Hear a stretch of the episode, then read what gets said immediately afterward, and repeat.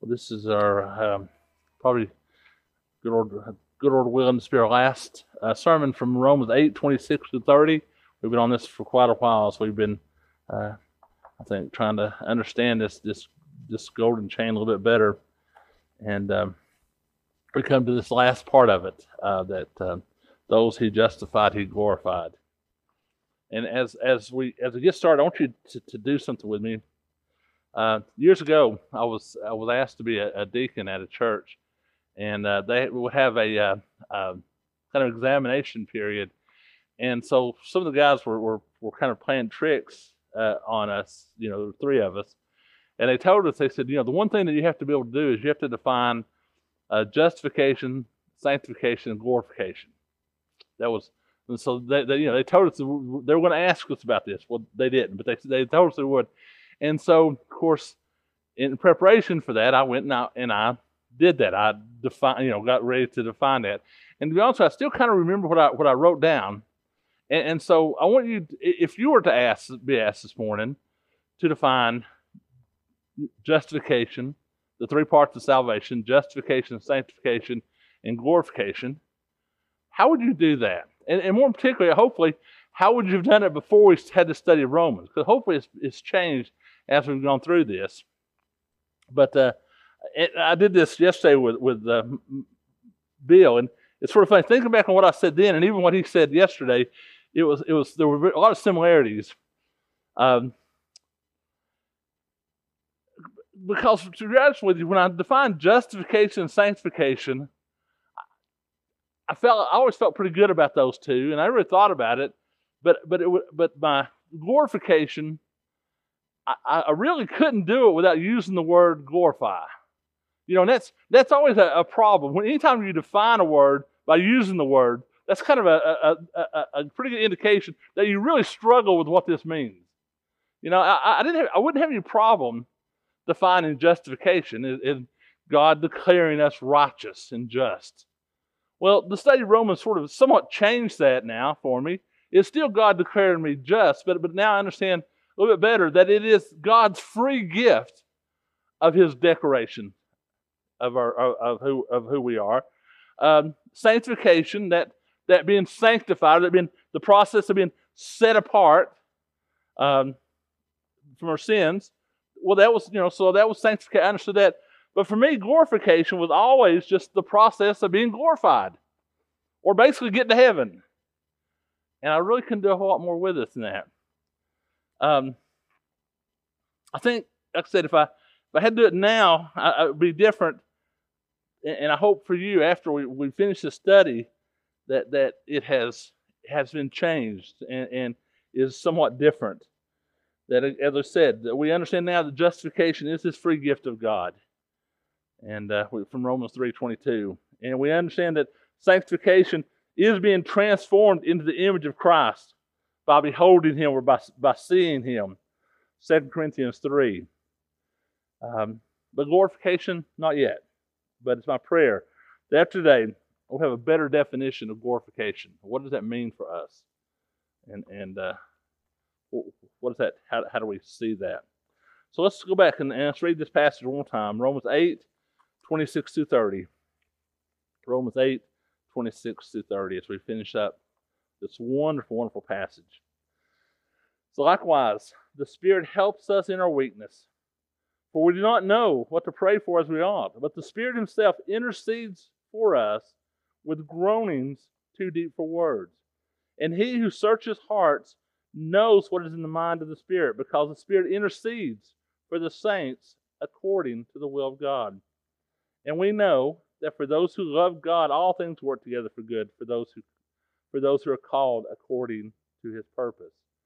For those whom he foreknew, he also predestined to be conformed to the image of his son, in order that he might be the firstborn among many brothers. And those whom he predestined, he also called, and those whom he called, he also justified, and those whom he justified, he also glorified. As I said, we spent a lot of time here on this passage.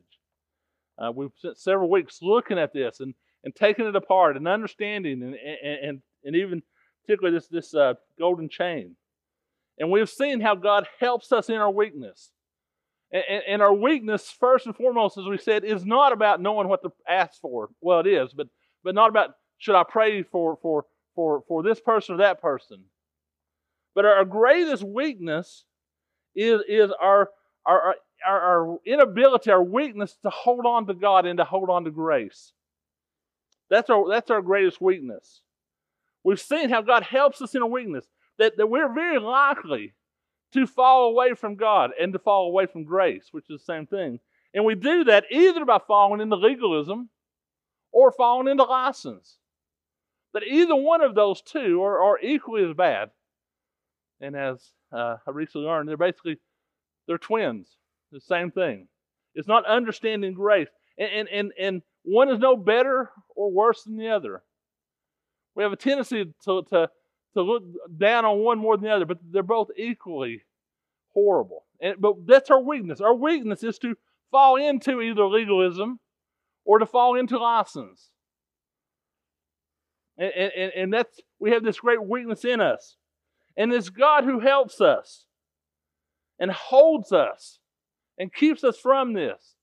So Paul says, likewise, the Spirit helps us in our weakness.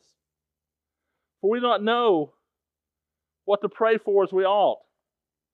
And, and, and the ideal is that, our, that we don't know what our hearts need, but the Holy Spirit knows, and He intercedes for us. See, if it was up, if it was up to me, I would only pray for comfort and peace. I would always pray for healing for me, even though God might know I need sickness. And God might know I need tribulation and trials. But I would always pray for everything to go well. You know, I, I, I've never, I don't think I've ever actually verbally come out and said, God, I really need a sickness today. Never done that yet. I, I you know, and, and, when I start feeling bad, I don't say, God, I just hope it's really, really bad because I need that. I kind of go the opposite way. I'm, I'm saying, God, heal me right now, please. I don't know what I need though. But the Holy Spirit does, and He's praying, He's interceding, interceding for the things that I need, for the trials and troubles that I need. And so He intercedes. And God brings those things into my life that are good for me, that will lead me to Himself. And even though I wouldn't have wanted it, I want Him. So I guess when I'm asking for Him, I'm asking for those things. And, and, and we see all this, and God does all this because of the golden chain. That's the reason He said, For. For. The reason He did this was because of the golden chain. And He starts out with, For. He foreknew me. He had an intimate, personal relationship with me before the foundation of the world. Before I was even born, before I was even thought about, it, there was a, he had an intimate, personal relationship with me. We, we, we, we were together, and he loved me, and he knew me. So before the foundation of the world, he knew he foreknew me. And, and, and this was this is the foundation. This is the very bedrock of this golden chain and then he predestined me to be conformed to the image of his son. That this is the picture of predestination. It's not about predestined to heaven, it's about predestined to be conformed to the image of his son. And as we talked about this, we do this by beholding him, by seeing him, by seeing Christ. We are transformed from one degree of glory to another, as Paul wrote to, to uh, uh, in Corinthians in First Corinthians. It is by beholding Him. And we gave the we gave the analogy. It's almost like we're, we're we see this pit, this portrait, and we, we love it, and we see that, and we see this portrait before and we're just straining to see it, and and everything that gets in the way, we're trying to move it out. And as God reveals those sins in my life, I, I'm pushing them out of my way because I just want to see this better and better. And because he, he, he, he predestined me to be conformed to the image of his son, he called me. And we said that's so much so misunderstood today. That we, we, we've so much, in so many ways, we, we've, we've lost this ideal. He didn't call me to heaven. He didn't call me to eternal life.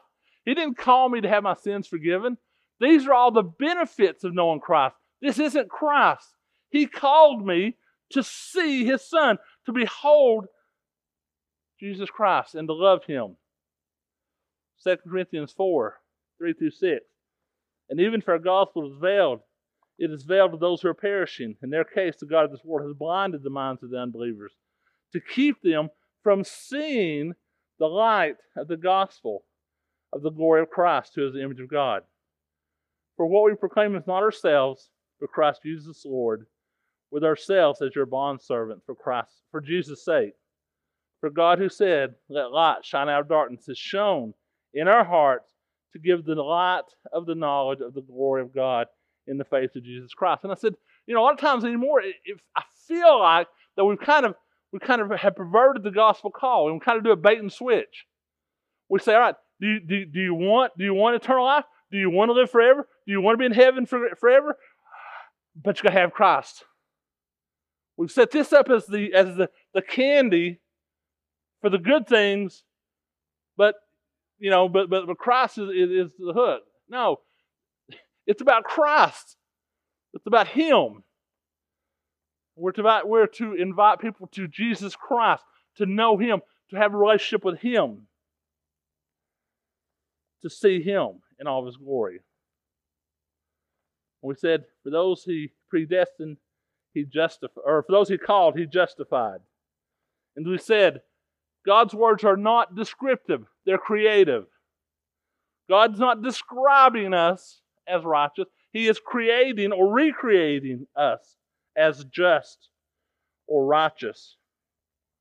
That, that, that when He declares us justified, when He declares us righteous, He's not saying, Oh, look at your life and you're a really righteous guy. You're really great. No, that's not it at all.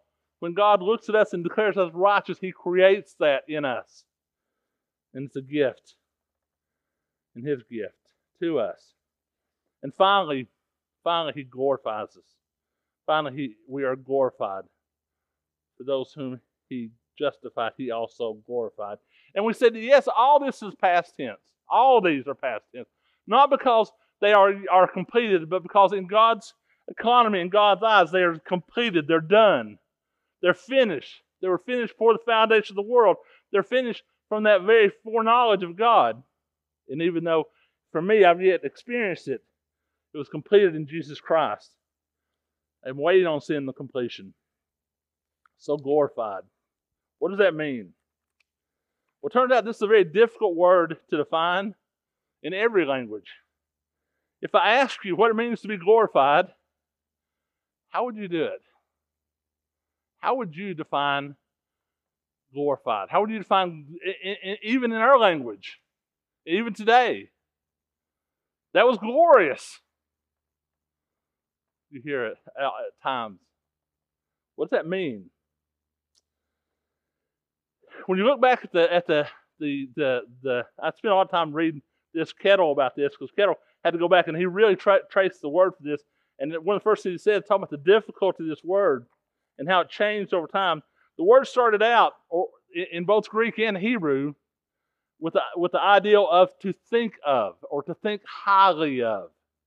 To, to, to the word was what to glorify was to think about, to esteem, or to honor. When we glorify God, we esteem Him highly, we value Him. When we talk about we we we glorify God when we we we are looking upon Him, we think about Him highly. Piper says, eh, eh, Piper says, we are, God is most glorified in us when we are most satisfied. When we see Him as our greatest satisfaction, when we esteem Him as that, He is glorified in us. Later on, the usage of the word, it took on the word, light or shining. Um, but it's certainly something more than just a shining light this this bright light that that that we have. We certainly have this kind of glory of God that fills the temple like a cloud, or or the glory of God that's or the light on Mount Sinai. But there's something more to this word. There's there's there's a weight to this word. when Moses asked to see God's glory, he was asking more than just seeing a bright light. He had seen this often. He had lived in it for 40 days. He was asking to see God's greatness. He was asking to see God's most honorable work. When he said, God, let me see your glory, he said, let me see what, what let me see your greatest, greatest work. Let me see what, what, is, what is your highest thing that you've done. So I can see that and I can esteem that and I can give honor to it. And we know that he was asking to see the life of Christ. Hebrews 1 3 says that Christ, he is the radiance of the glory of God, the exact imprint of his nature. And he upholds the universe by the word of his power. After making purification of sin, he sat down at the right hand of the majesty on high. That Christ is the radiance of God's glory. That Christ, that his life, what Jesus Christ did, God came to the earth as the Son, lived sinless, walked on this earth, and died and, and, and paid for our sins. That was God's most glorious work. This is my glory, God would say. Of course, all this talking about God, but what does that have to do with us? What does it mean that we are glorified? We find out that not only are we glorified, we are to seek glory from God. We are to seek glory from God. We have Jesus in John 5 44. Jesus is rebuking the Pharisees for not seeking God's glory. Jesus said, How can you believe? How can you believe when you receive glory from one another and do not seek the glory that comes from the only God? You, should be seeking God's glory. You should be seeking God's glory, not, not from other people. Does this mean that God is to honor us? That God is to esteem us highly? Maybe some would say yes, but only in Christ, certainly. But is it Christ who is honored or us? And I would say Christ. To be honest with you, I really struggle with this aspect of receiving glory from God. This, this, was, this is a hard study this week. Because to me, there's something wrong with the idea that God glorifies me. I, will be just flat out, I just thought, man, what does that mean? I mean, I, I, I believe it in Scripture, God, God said it. But what does that actually mean that He did this? Because, I mean, I look at this and I say, well, He called me. This is His work He did to me. He justified me. This is His work He did to me. But Him to glorify me? Uh, this, this, was, this was a difficult concept for me. Um, because when I, you know, when I think of glorification, I immediately think of Jesus in the high priestly prayer, John 17, 4 and 5. And our glorification is different from the glorification that Jesus sought. Jesus sought glorification from God, but, but ours is much, it has to be different from this. Jesus said in John 17, 4 and 5, I glorified you on earth, having accomplished the work that you gave me to do. But now, Father, glorify me in your own presence with the glory I had with you before the, before the world existed. Jesus is saying, God, return to me that place of honor, that place of esteem that I had before the world existed. But before God, we don't have a place of honor or esteem. And that said, I really struggled with this. But I believe I got a huge hint in Kittel's Theological Dictionary as I was reading about it this week.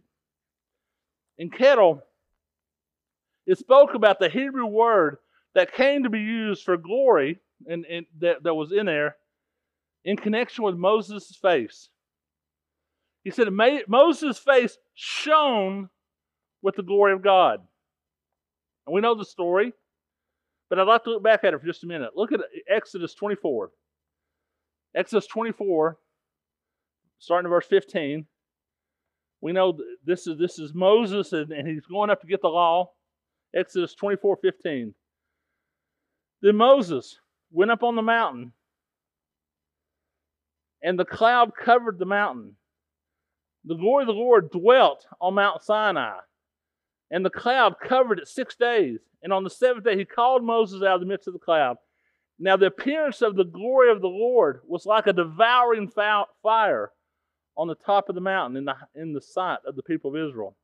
And Moses entered the cloud and went up on the mountain, and Moses on the mountain 40 days and 40 nights. And again, this is one of the reasons why I really struggle with the most common interpretation uh, uh in, at Moses the cleft of the rock, not being able to see God's glory. Because he actually, he walked into and he entered into God's glory here. He was there in it. And we know that, that when he came out,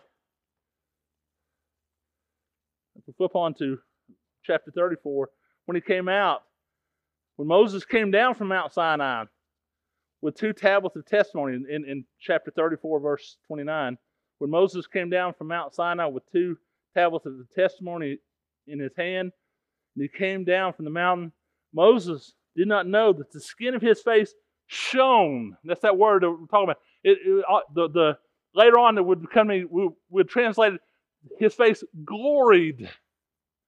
It shone, it gloried because he had been talking with God. Aaron and the people of Israel saw Moses, and behold, the skin of his face shone, and they were afraid to come near him. It's the same kind of fear they had from going into with God. But Moses called to them, and Aaron, the leaders of the congregation, returned to him. And Moses talked with him, and afterward the people of Israel came near.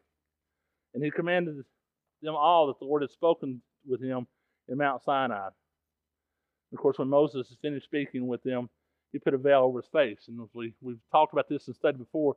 The veil was not to cover God's glory, the veil was there to hide it as it faded.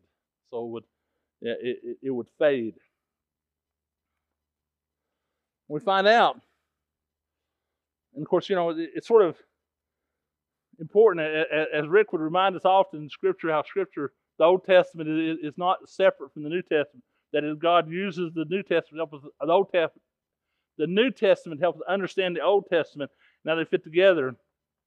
And this is a picture we find out that just as great, just as great as this was, the glory from Christ is even greater. It's even, it's even brighter. It's even more glorious than this.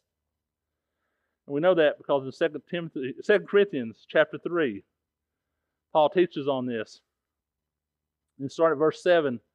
Now, if the ministry of death, carved in letters of stone, came with such glory that the Israelites could not gaze at Moses' face, because of its Moses' glory, or, or God's glory in Moses' face, which was being brought to an end, will not the ministry of the Spirit have even more glory? Would that not what God's doing? Would that not have even more glory through Christ? Indeed, if this in, in this case, what once had glory had come to have no glory at all because of the glory that surpasses it.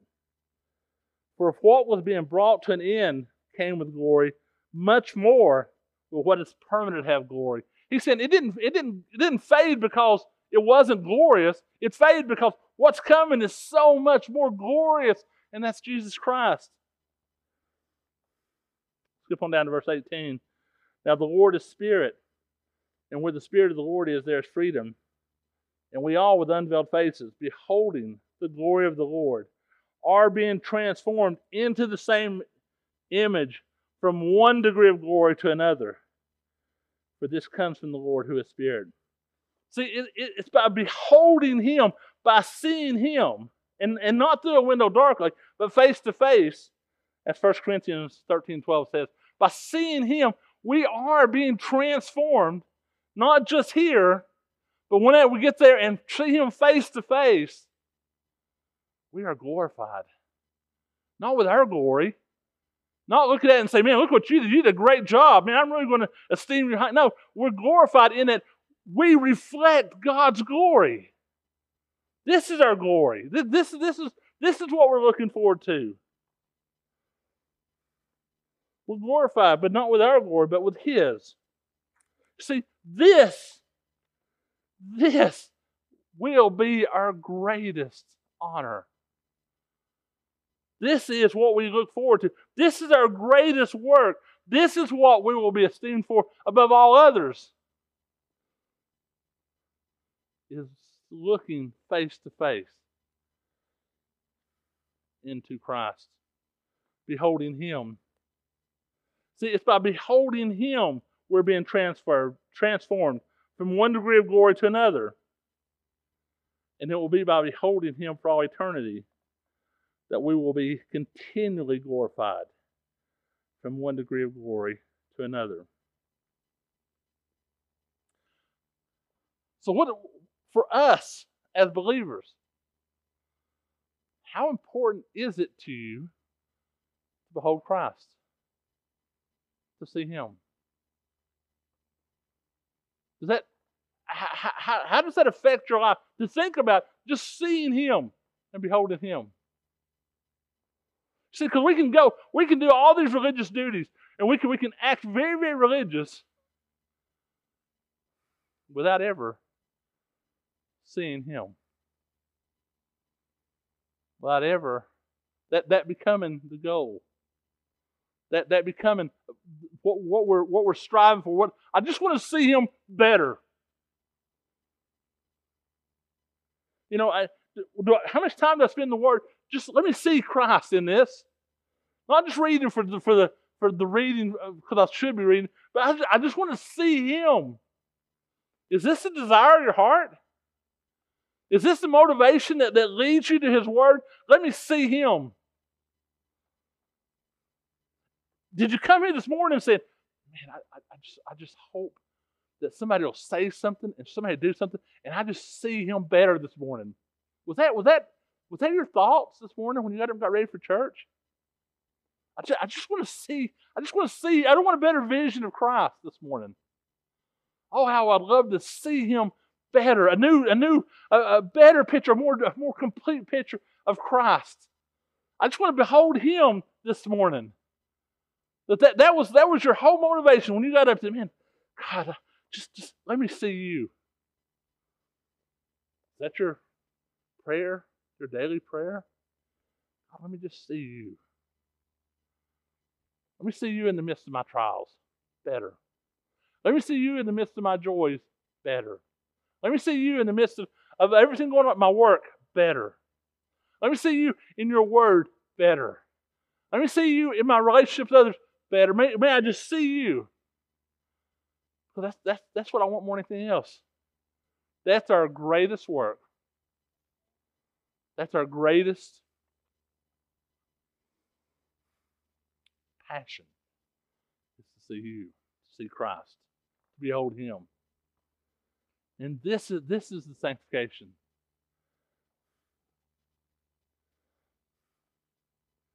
So I hope now, if you think about that, you can say, what is glorification? It's the process of reflecting God's glory, of, of, of having, of standing face to face with God and, and shining not with not with your glory, but with his. Because you have been in his presence. This is Moses